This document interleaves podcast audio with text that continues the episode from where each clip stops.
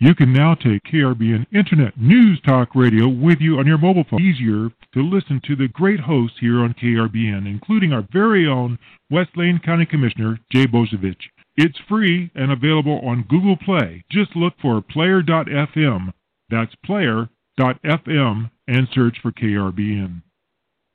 Live from Lane County, Oregon, it's the Boze Noze Show with your host, West Lane County Commissioner And now, here's Jay.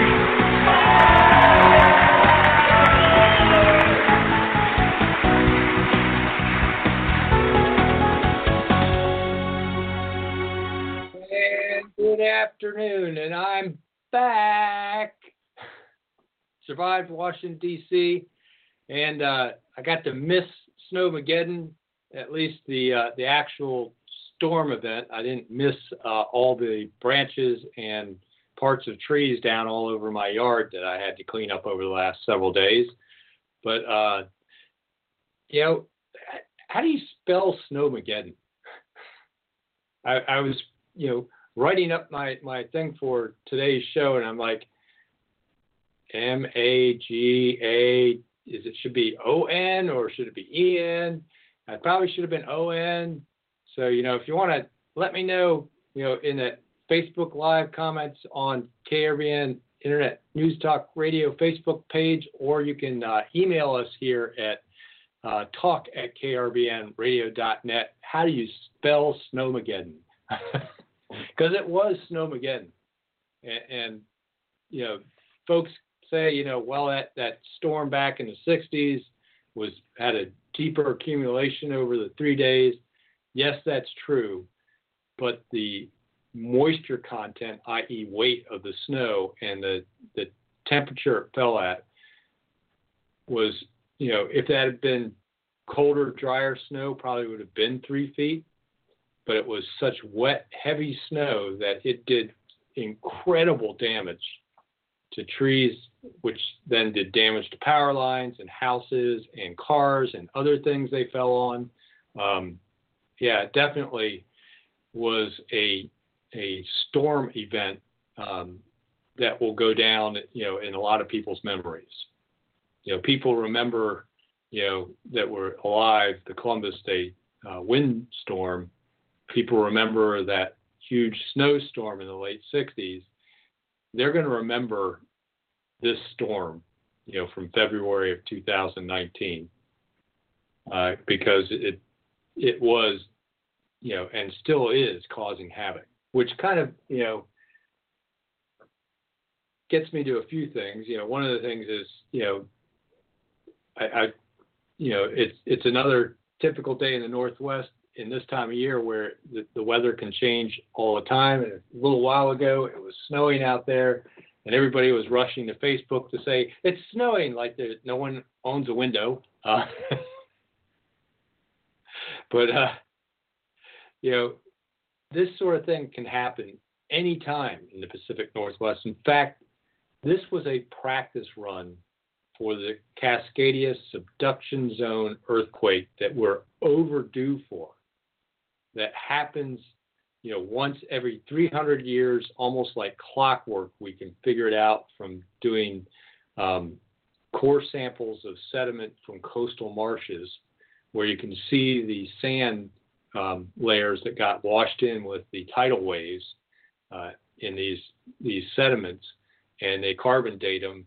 And clockwork every 300 years, there's one of these major Cascadias, and more often some minor ones where part partial uh, ruptures of the uh, the subduction zone where the the Pacific plate and the the the Juan de Fuca plate slides underneath the um, coastal plate here just off of the Oregon coast, and actually it stretches from basically Seattle down to Crescent City, um, California, is that subduction zone. And when that thing, you know, finally builds up enough pressure and slips down, um, it really can, you know, cause a major earthquake, 9.0 or even better. Um, and with that, massive tidal waves on the coast. And you know, if you thought it was bad with Snowmageddon, which was pretty localized, you know, the worst of it was really in Lane County and Douglas County. They had some impacts in, in Coos and Curry and Josephine and Jackson counties, but the really worst of it was, um, you know, central and, and, northern Douglas County and um, central and, and, southern and eastern um, Lane County, where you know just massive power outages, thousands of trees down. I mean, there were thousands of trees down on Highway 58. That's why it took so long to get it back open, why they were having to run one way convoys that were actually um, pilot cars and follow cars to make sure everyone got there and back to Oakridge uh, from Lowell for several days. That is, that's just a snapshot.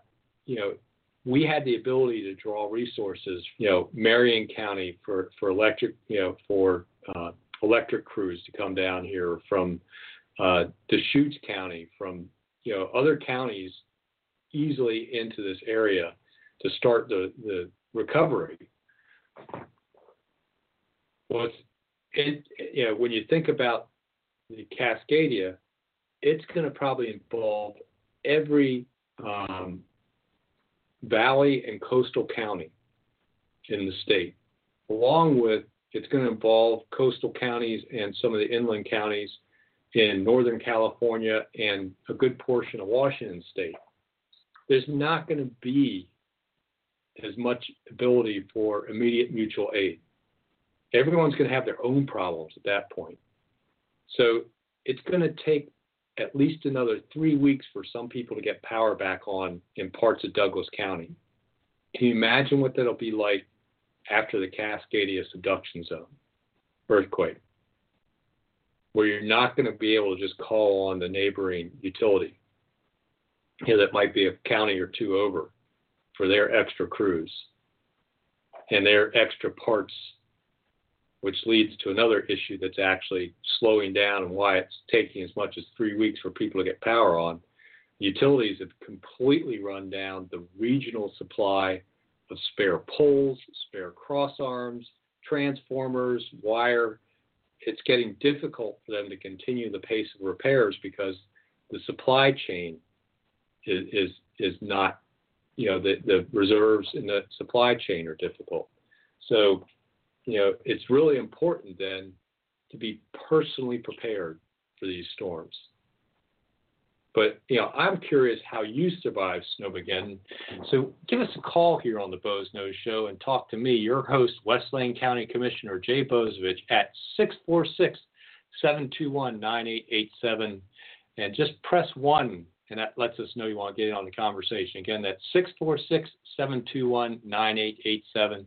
And just press one, and that lets Robin, my call screener and producer extraordinaire, know you want to get in on the conversation you know, she was fortunate and survived this pretty well over there in Springfield. Uh, the the town, you know, Springfield utility uh, wasn't hit as bad as you know some other areas, and uh, so the folks that have sub, you know, actually got pretty quick restoration.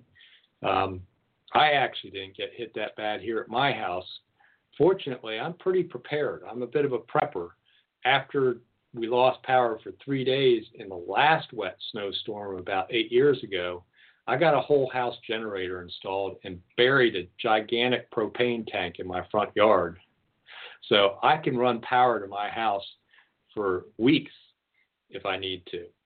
And we fortunately were only out of power for about six hours the first time, and then we lost power uh, about a day, half a day later for about another four hours, I think, as they were trying to do some repair work or another tree fell um, as things started to thaw.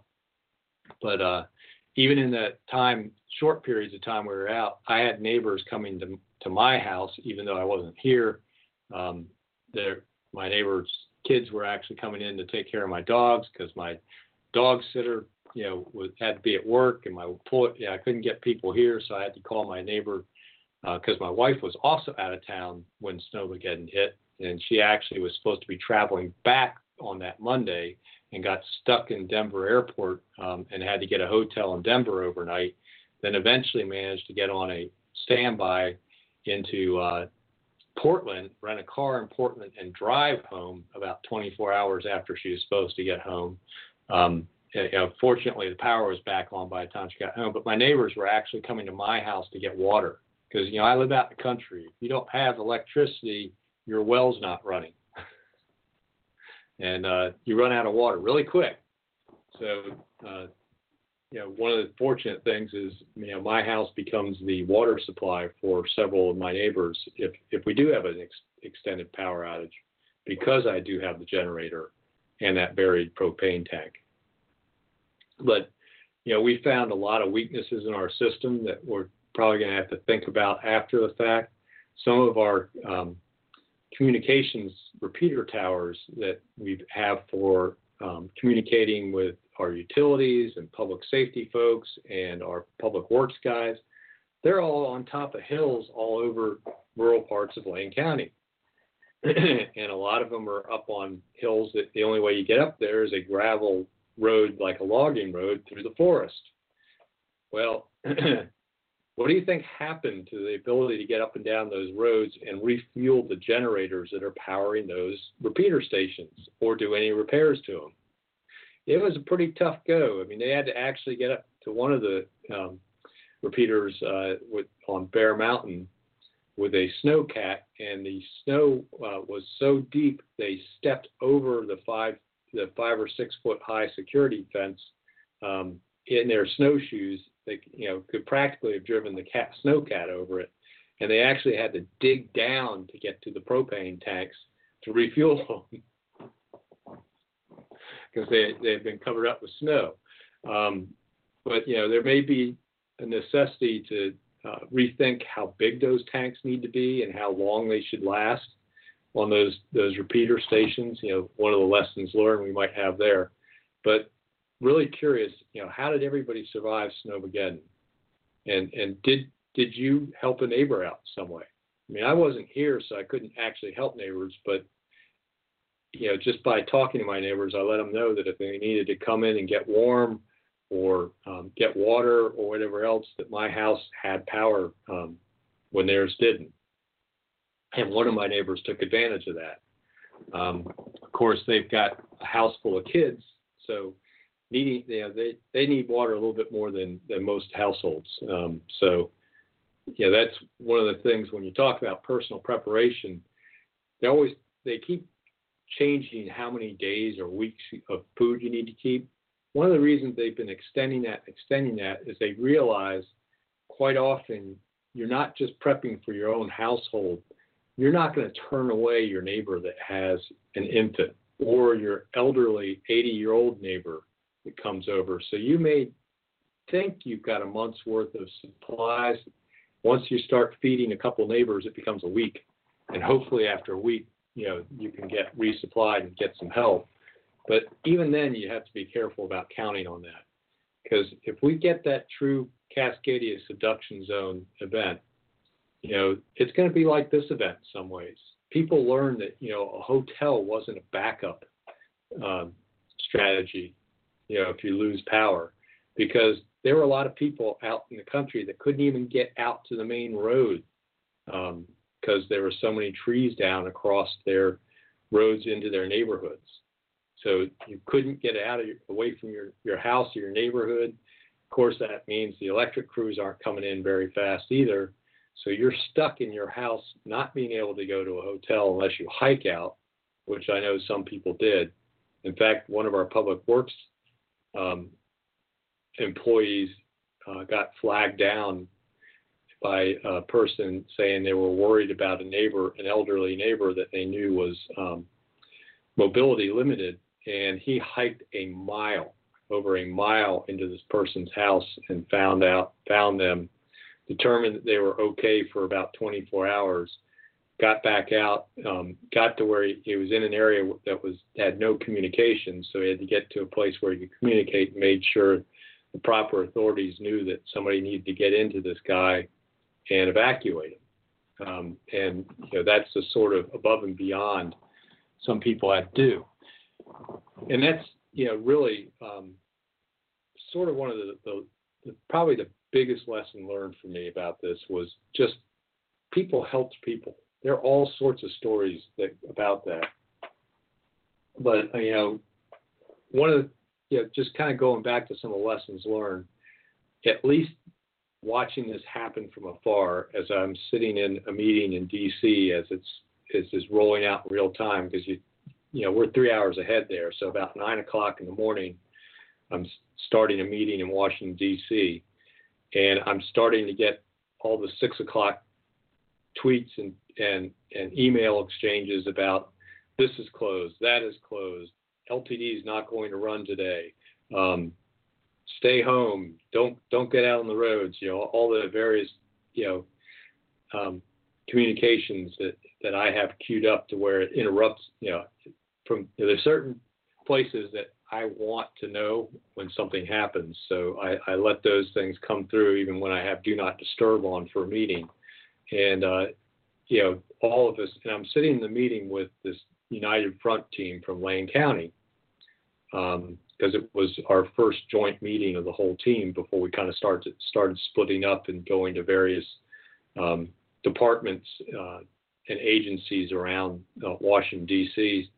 because you know there are places that the folks from LTD that were there want to go to that maybe weren't so interesting for the folks from Lane County um, dealing with mass transit. Um, likewise, you know, we had people from Springfield School District, uh, Lama Lane. We had the the people from the city of Eugene with the mayor there, and the mayor of, of Eugene was there, along with myself, and uh, you know a couple you know folks. So we had folks from the various governments there. So we're all getting this coming into us, and it was really um, interesting. And one of the things that, that as I'm then I'm trying to get online and find out what's going on in some ways later on in the day as as as it's getting later and people are going about things. But I went on KEZI just to see what the general flavor was of media coverage. And one of the stories about how the stores were kind of stripped clean Sunday when they predicted the snow. So one of the lessons learned for folks is stores empty fast when it comes to these kind of things. I mean, Portland learned that a few weeks back when they had snow predicted and, and their stores got stripped. And then you get a case like Oakridge, where they basically have one major grocery store up there. And the Rays basically, sure enough, got stripped down pretty fast to supplies. And then the town was cut off.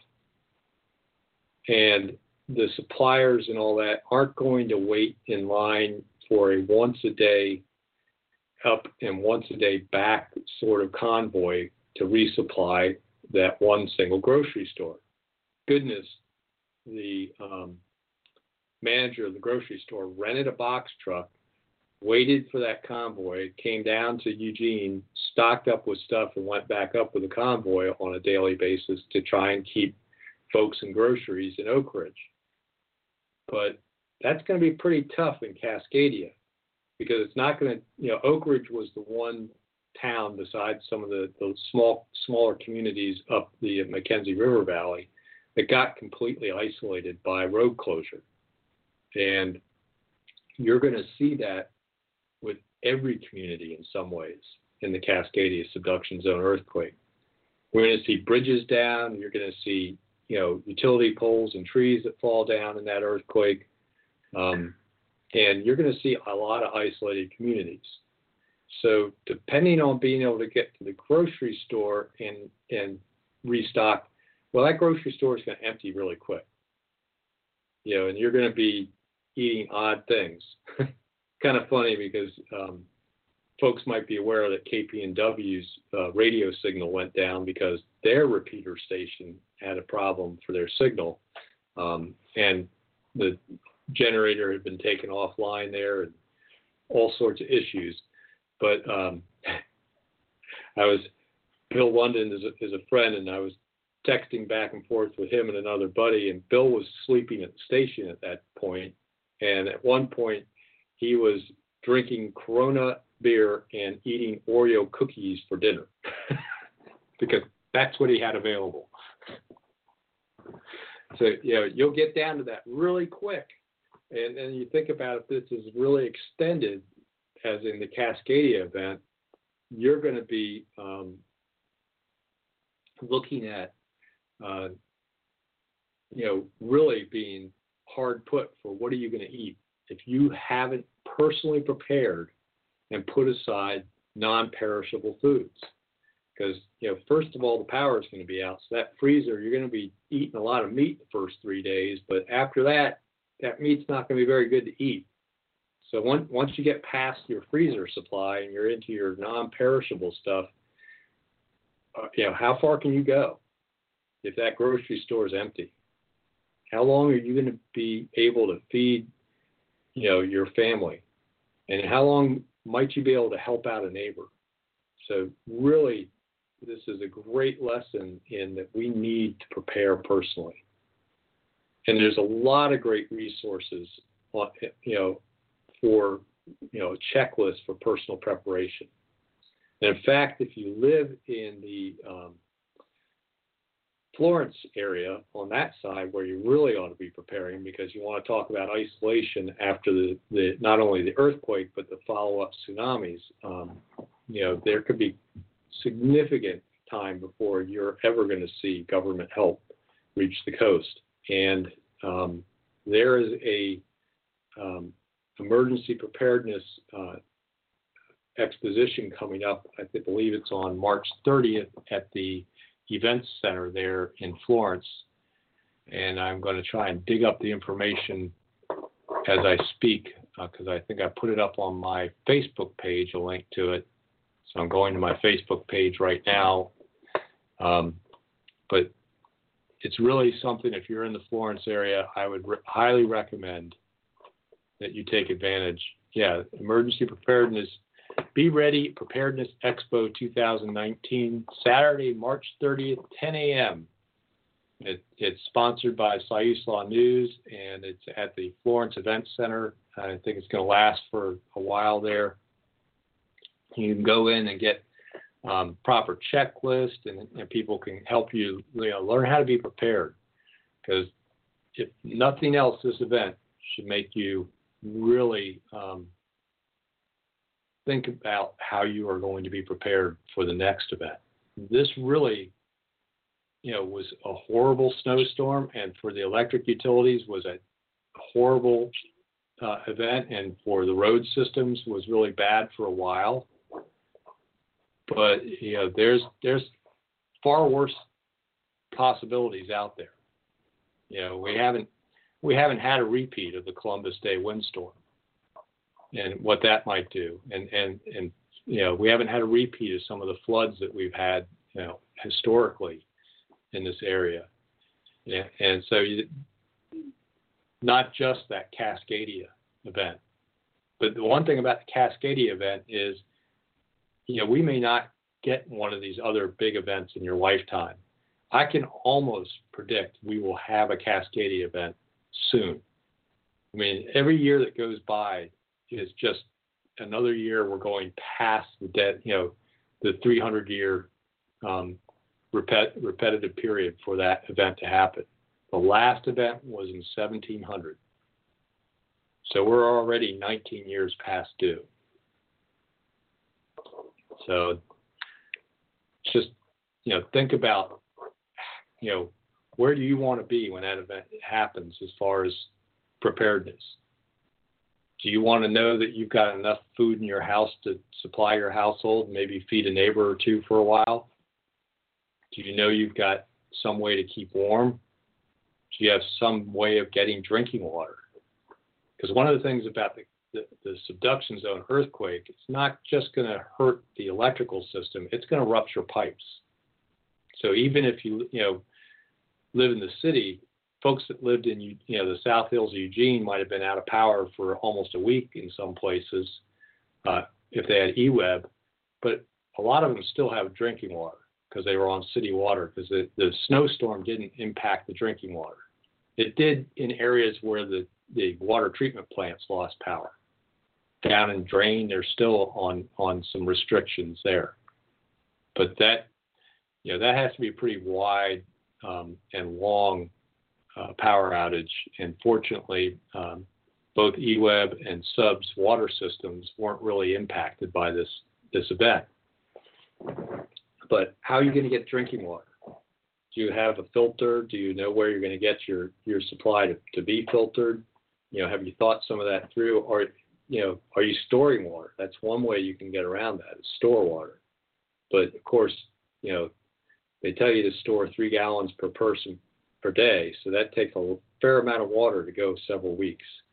So uh, you know, either think about storage or you know have a filter available.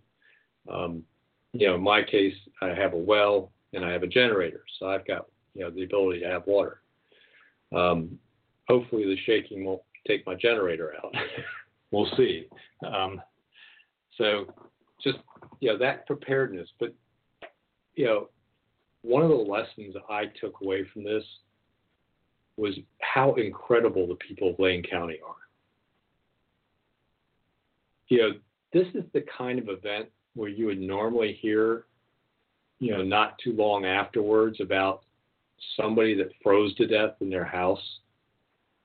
And of course, yes, I, there may be houses we have not reached yet in Lane County, but knock on wood, there's been no reported deaths from this storm event that's a pretty amazing thing in Lane County because there are some people pretty isolated. And I attribute that to the fact that neighbors took it upon themselves to look after their neighbors, particularly the more vulnerable neighbors. Story on the news uh, last night and this morning on KEZI was about a, a woman that accidentally locked herself in her garage a fairly elderly woman, and uh, couldn't get out of her garage. And the there was a actual um, wellness check done that missed missed her somehow or another. Just happened to be her neighbor. You know, was thoughtful enough to go over and make sure everything was okay with her. That heard her in the garage and rescued her. That public works employee that was willing to hike a mile into a um, mobility limited seniors home to check on them. You know, that neighbor checking on neighbor thing, I am incredibly proud of the folks in Lane County and, and the things people did to look after each other. That's going to be key when it comes down to how we're going to get island, you know, in, it will be in survival island mode um, when it comes to the Cascadia event. I mean, look at the, you know, the manager of that food place in Oakridge and how above and beyond he went. And there's story after story after story of people going above and beyond and, and looking after neighbors. And that's you know, at least at this point, and, and again, knock wood, because you know, there's we may have yet to find somebody that that didn't get out of their home and wasn't found out about and checked on, but we have not had a single death reported due to this storm in Lane County. That's a pretty amazing statistic, and I and I, and I just can't say you know, how proud I am of the citizens of Lane County, how proud I am of our public works departments in the county, in the cities, our, you know, ODOT staff, the utility staff, the sheriff's department, our search and rescue people. We're doing wellness checks on some of these isolated areas because they've got the gear to, to hike in in snowshoes and, and be self sustaining if they get caught out themselves and they're the ones out there doing those checks. These utility crew members were doing 30 hour shifts to start with, trying to restore power. meanwhile, some of those crews, their houses didn't have power, and their families were home alone without power, and and dealing with that. So it just it's an amazing amount of um, self-sacrifice that went into it, but an amazing amount of organization and preparation. I want to give huge kudos to our new um, emergency manager at Lane County, Patience, whose first day on the job was Monday of the snowstorm. So she walks in and is supposed to go into orientation for Lane Cat new employee orientation and learn things like um, our anti-harassment policies and about our you know health insurance and signing up for that and various other things. And what happens she runs straight into an operating emergency operations center and and basically becomes the incident commander for a major event in Lane County and I have heard nothing but praise for the job she did and how calm she was in, under fire. So that was an amazingly good hire by our, our county administrator. And uh, I just want to say there's been a lot of great work there. But, you know, there's, you know, we do have some lessons we'll learn. We'll debrief this event, try and figure out what we can do um, to make it work better in the future. So um, kind of wore that topic out a little bit. Um, still curious to hear, you know, how did you fare during Snowmageddon? You know, did you did you make it through, or how do you spell Snowmageddon? Still stuck on that one, but how did you fare? Just give us a call 646-721-9887. Just press one. Lets us know you want to get in on the conversation. So um, switching modes a little bit here. We'll get off of the uh, the um, snowstorm event and emergency preparedness and all that stuff. We'll talk about trying to prepare for the future in another way. And it's an infrastructure issue too, because that's part of you know preparing for the Cascadia is trying to um, harden and make more resilient our infrastructure so there's less damage when it does happen. Um, no different than it was important that utilities have been really working hard to get trees away from their right of ways. But of course, a lot of their right of ways are 30 feet wide, and when you got a um, 80 to 100 foot Douglas fir falling, it kind of covers that right of way anyway. Um, so, but really talking about infrastructure that supports our judicial system here in Lane County and justice, and that's our courthouse. And one of the things that was, you know, kind of uh, a bit of a pain, but also uh, important is I got to call in and, and participate in the Tuesday board meeting. I actually stepped out of a lunch meeting to do so, so I was missing lunch at the time.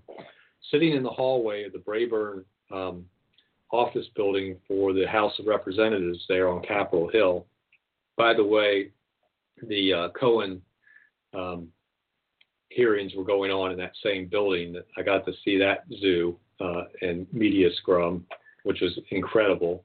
Must have been 500 people from the media lining the hallways waiting for that 15 second piece of film of him walking out of the hearing room or trying to catch one of the uh, representatives or somebody to talk to and get a sound bite. Um, it was freaking a zoo.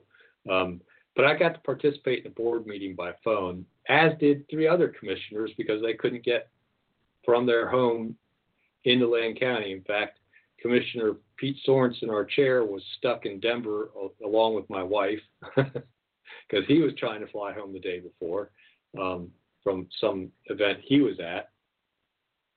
And then, uh, of course, our uh, commissioner, new commissioners, Joe Berney lives up the hill in Springfield and couldn't get out of his neighborhood, and Commissioner Buch lives in um, the hills south of Eugene and couldn't get out of her neighborhood. So everybody was participating by phone except for Commissioner Pat Farr, who actually could make it from Bethel to the um, the county office building. And one of the things we did in that meeting, besides declare a state of emergency in Lane County, is to vote to put the courthouse uh, local uh, bond levy on the ballot for the May election on May 21st. And we put it put on the amount of 154 million dollars, which will be about 27 cents per thousand of assessed value, which works out to about 50 dollars for the average home's assessed value a year um, and it'll be a 20-year bond. And that's brought up, you know, a lot of questions from people about courts. And I wanted to talk a little bit about just one, how significant courts play a role in justice and why it's important to have good infrastructure for them. And then I want to talk a little bit about the cost of the courthouse because one of the things – people are trying to do is take the cost that we, you know, the 252 million dollar cost, divided by the 300,000 square feet, and they're coming up with a number they think is too high per square foot. One of the things that in that 252 million dollar cost for the pr- entire project is that's from the cost of the land all the way through the cost of the furniture. Whereas most costs for a project that you hear about, like say 4J and one of their schools, is only the building. They already own the land, and they usually have the furniture and somewhere else in their budget and some of the other things. This is everything in that 250 two million dollar budget. Um, we did did that on purpose because we didn't want to come back and try and explain to people, oh, well, that wasn't part of the estimate or something like that.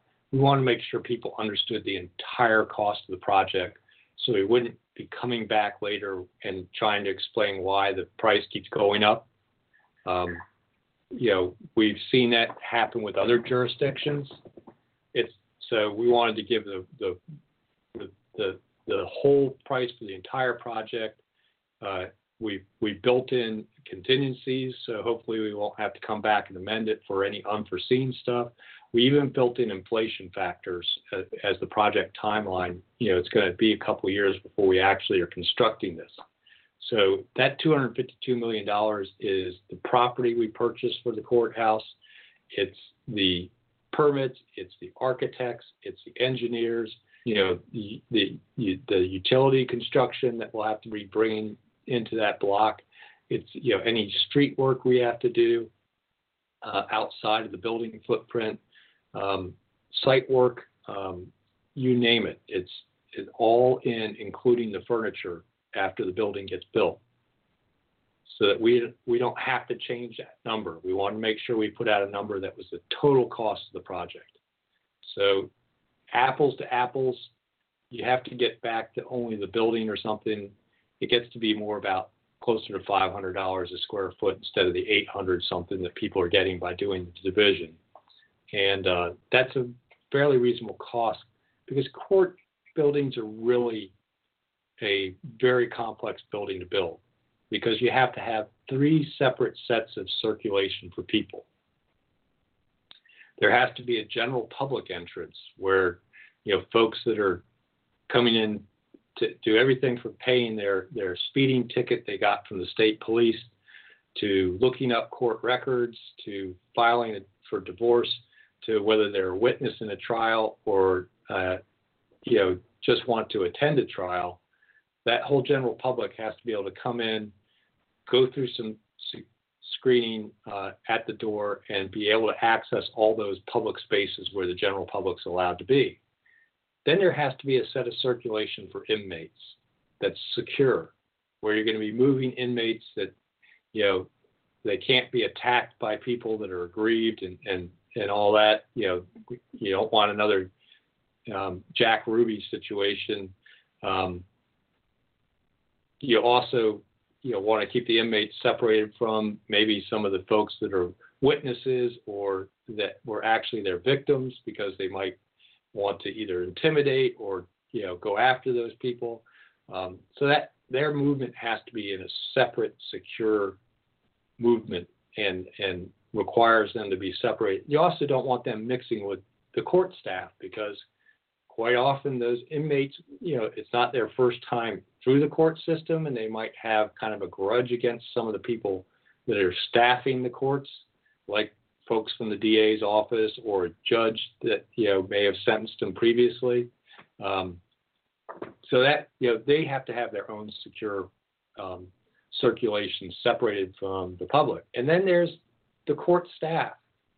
You know, they they get pre-screened where they can get in without maybe going through a metal detector every time because you think about you know um, there are investigators from the DA's office that, carry firearms you know going through the secure screenings not exactly something they want to do every day um, you know there, there's certain people that are allowed to carry weapons into the building you know that are pre pre uh, pre-screened and pre and allowed and have permission from the presiding judge and the judges and all that, where they ha- they there needs to be some separation between them and the general public, and also from the inmates. So there, there's that third set.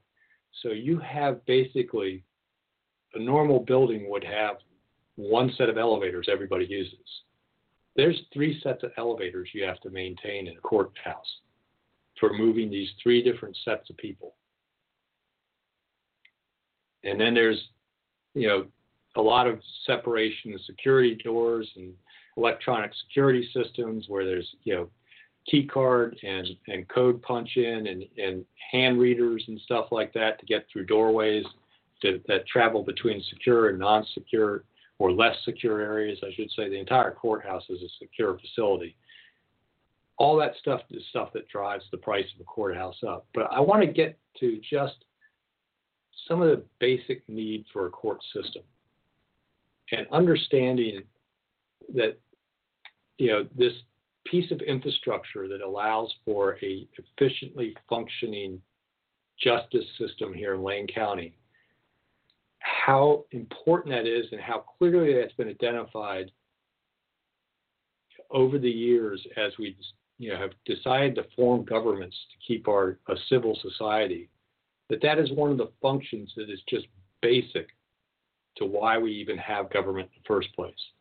When you think about why, you know, why did they for, form the first tribal governments, you know, and, and why did government continue on as a, as a function of our society?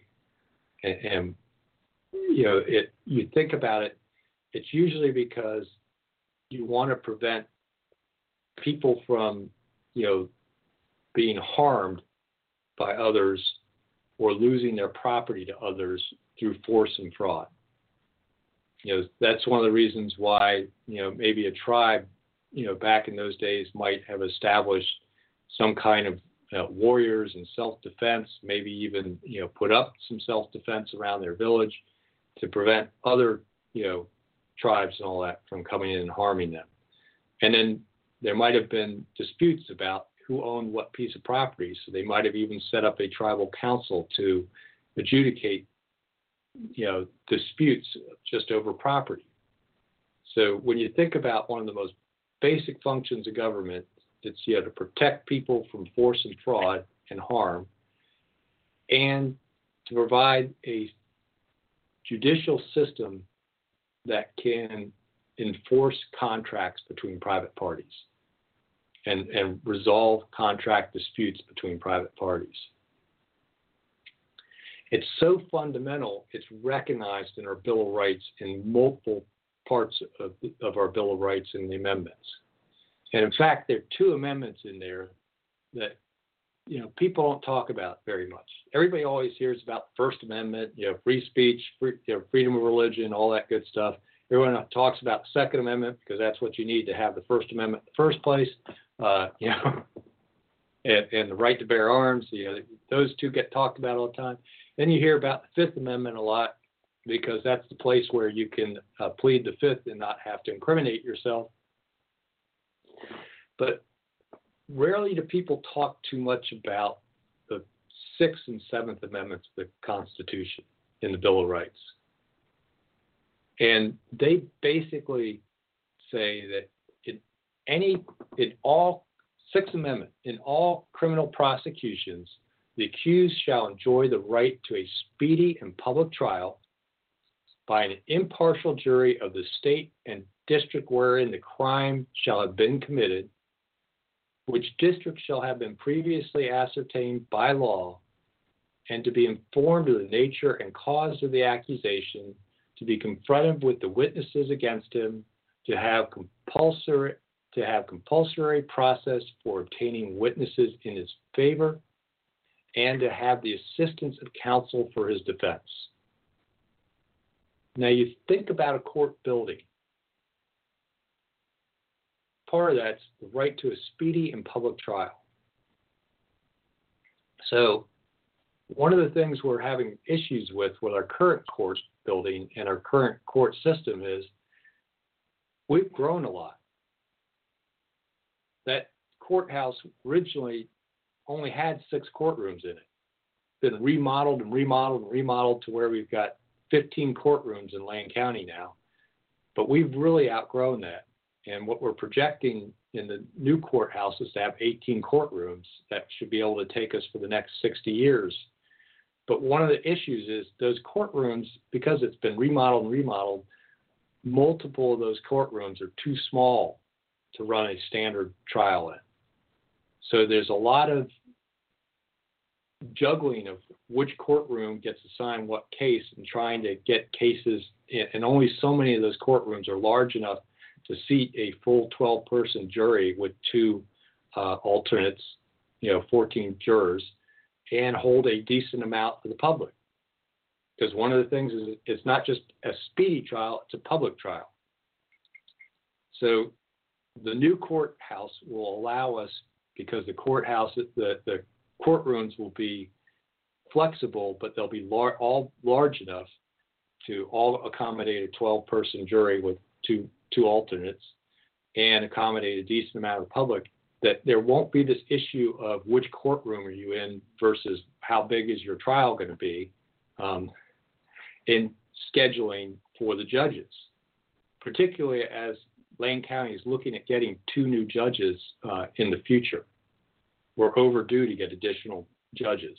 Yet we don't have offices for them, but that's another situation that, that courtroom's limited. But the court existing courthouse is limited. We don't have any room for housing new judges. Um, but that right to a, an expedient trial that's that's public you know, so one, you have to have a way for the public to get in there, and of course, you got to make sure you know everything's safe for everybody, and you got to be able to schedule those in efficient ways.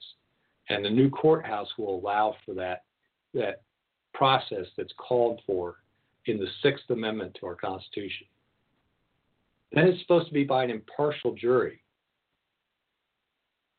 of the you know and, and in the district where you are actually you know, committed the crime, which means that, you know you're charged in Lane County of a crime, the, the trial has to be held here in Lane County, unless there's some reason for it to be um, located somewhere else, and that's usually it takes pretty extenuating circumstances. Um, but that's usually because you couldn't get an impartial jury because it was some very public and very um, you know some exacerbating reason why you didn't feel you could get an impartial jury locally. But one of the things that's limiting our ability to seat impartial juries is our existing courthouse is extremely limiting to folks with mobility issues and doesn't meet the Americans for Disabilities Act standards, particularly for our jury boxes. Almost all of them have a step up. So if you're in a wheelchair, you get sat outside the jury box you know, and, and you have to move in different ways and in, in different areas because there's doorways that are too narrow, bathrooms that won't accommodate you in the jury rooms, you know, all sorts of issues um, that make it difficult for everyone in our society to be selected for a jury and serve um, with equal ability of the other jurors. So that you know a new court facility will resolve that issue and make it easier to have you know full participation from our entire populace for jury selection and not be limiting or or causing issues for jurors that are mobility limited. Um, you know, that there are other parts of, of, of this, you know, like the assistance and counsel for the defense, the public defenders aren't even located in our courthouse. That would change in the new courthouse. They would be actually located in the court building.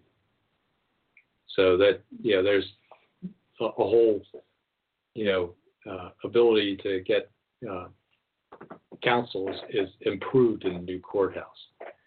And then there's the Seventh Amendment, which you know these both these amendments are ones that that folks may not be able to quote, but most people know you have a right to a speedy trial, an impartial jury. They just don't know it's the Sixth Amendment.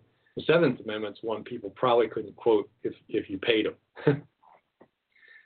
says in suits of, at common law, otherwise, and now I'm going to, you know, that's basically civil suits where the value of the controversy shall exceed twenty dollars, which I guess in 17, um, 1787 when this was ratified, twenty dollars was a fairly large amount of money. Um, nowadays, it kind of seems silly to have that that value. A right to trial by jury shall be preserved, and no fact tried by a jury shall be otherwise reexamined in any court of the United States than according to the rules of common law. Basically, that says if you're in dispute with another party, and it's not a criminal issue, whether you're a tenant that's in a dispute over a landlord over a deposit being withheld for damages you felt you didn't cause, or you are uh, a business that's having trouble collecting on on an invoice and somebody's already received the services, all those sort of contractual issues, you have the right to trial by jury to resolve those. Rarely gets to that point, but you do see some of the big ones. Think about some of the medical malpractice, accident, some of those larger civil claims. Yeah, there's one up in the state house that got settled recently, um, where the they agreed to over a hundred thousand dollar settlement on the sexual harassment issues up there at the state capitol. Um, that's you know that's a civil case, and some of those do go to jury. In fact, I have a friend that served on a jury on a medical malpractice case and it was a hideous one because you get had to see photos of some horrible stuff during the course of that of being on that jury. Um, but you know we're required to be able to you know but under the U.S. Constitution to provide for that ability to have that trial by jury, which is one of the reasons why there's 33,000 cases a year filed in Lane County. Those aren't all criminal cases. The majority of those are civil.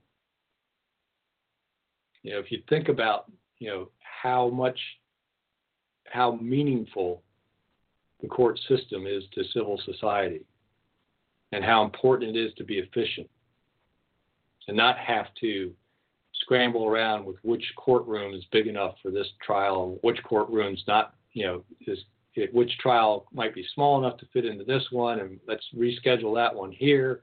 And now we got to, re, you know, this one decided to go to trial, so we got to bump that one. And next thing you know, people are not getting a speedy trial, and um, delayed justice is not justice. So really important to have that court facility. Yeah, and that's two places it's written right into the Constitution that we're supposed to be supplying this as part of government. And it's such a basic thing of government to provide a court of law. And of course, you know, the courts actually enforce other parts of the Bill of Rights. You know, people are fairly familiar with um, the Fourth Amendment, which is basically the, the you know the, need for a warrant before you can be searched and all that stuff. And, uh, you know, that's you know a you know probable cause and warrants and the ability to you know whether or not uh, evidence is allowable. You know all that gets heard in front of the courts to determine that if there's dispute over that. And then the Fifth Amendment, of course, um, you know about you know you can't be charged with a, a crime, um, a capital crime, without an indictment of a grand jury. Where do you think the grand jury is housed? In the current courthouse, in a room that is too small because grand juries have grown in size over time. And now we have to, to record grand jury proceedings according to state law, and the room's not well set up for that. So, you know, that's just another piece where, in order to meet the Fifth Amendment, that you know everyone's familiar with the part of the Fifth Amendment that talks about, um, you know, not being able to compelled to incriminate yourself, and also the portion that talks about due process of law and just compensation. Um, but the, there's a piece at the beginning of that that talks about capital crimes have to be uh, done through um, grand jury. So that's that's really um, another important function of the courthouse is to provide that grand jury um, capability. So there you got four of the ten amendments to the Constitution, original Constitution, they're part of the Bill of Rights, have some tie to the court system and the need to provide an adequate court system.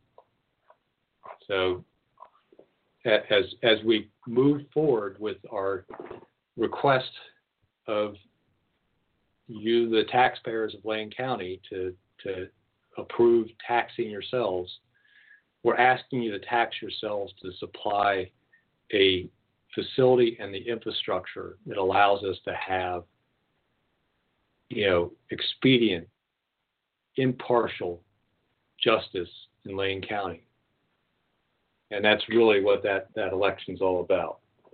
Yeah. Hey, yeah. J- jump in for a sec. Sure, Rob. I have I have an announcement. Yes.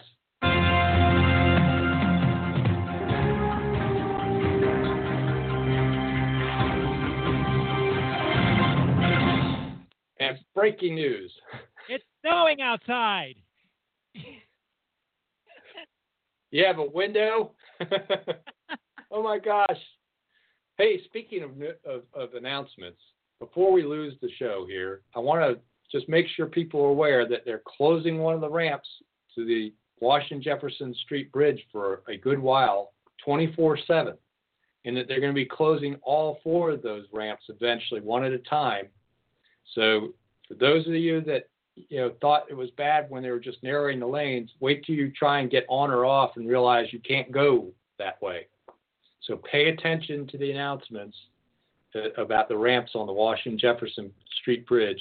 And while you're sitting in the traffic because of that, remember it was former Commissioner Rob Handy that helped kill the bridge that would have gone from Valley River Center over to River Road that would have been the outlet for the Washington Jefferson Bridge while it was under normal maintenance, which is one of the things you have to do with that infrastructure. You have to maintain it.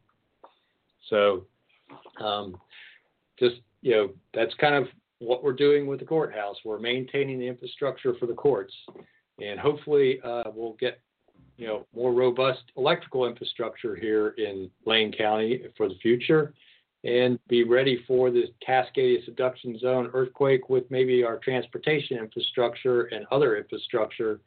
But um, you know, we got to maintain that transportation infrastructure, which causes us to do repairs now and then on things like the Washington Jefferson Bridge over to I 105. And uh, it would have been nice to have an alternative to that, but yeah, the, the turtleneck himself helped kill that, that extra bridge that would have given you an outlet for the Washington Jefferson Street Bridge. So um, yeah, next time you see former Commissioner Handy, you can thank him uh, if you're one of those people that sits in that traffic uh, trying to get in or out of downtown uh, at rush hour. So that's about all we have time for here on the Boze Noze Show today. I want to thank you for listening. I'm glad you survived Snowmageddon. We'll be back next week at a regular time. Have a great week.